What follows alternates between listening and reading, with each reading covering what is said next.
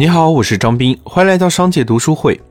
今天我想和你分享的这本书是《沟通的艺术》，沟通有多重要？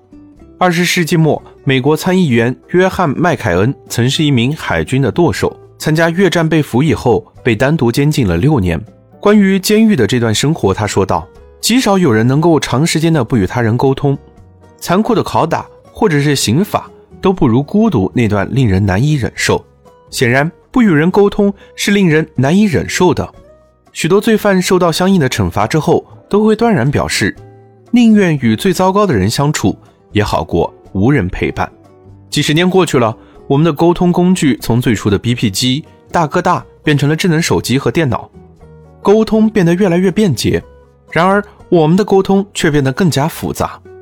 说话太直白，同事说我太刻薄，把我拉黑，拒绝交流。情绪一上头，我就容易发脾气，经常和朋友吵起来。不知道怎么表达自己才能让客户明白，也常常搞不懂他们在说些什么。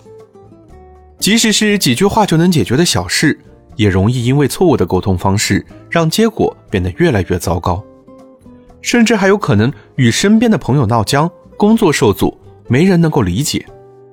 可是最令我们无奈的是，明明知道自己陷入了沟通的困境。想方设法的寻找沟通的技巧，结果却还是无济于事。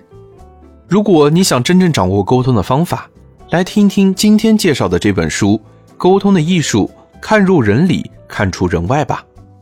这是一本结构清晰、内容有吸引力、表述简洁的沟通权威教材，也是畅销四十余载、再版十五次、超过两百万大学生使用的人际关系读本。它告诉我们。沟通不是玩弄手段讨好他人，获取表面和谐的关系，而是应该从三个层面去考虑问题。第一个是关于自身的层面，你是用沉默还是用说谎代替自我袒露？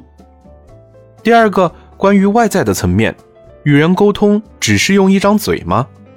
第三个关于他人之间的层面，怎么处理沟通中的人际关系？通过对这三个层面的剖析。让我们不仅能够掌握语言的技能，还能感受到非语言在沟通中的重要作用。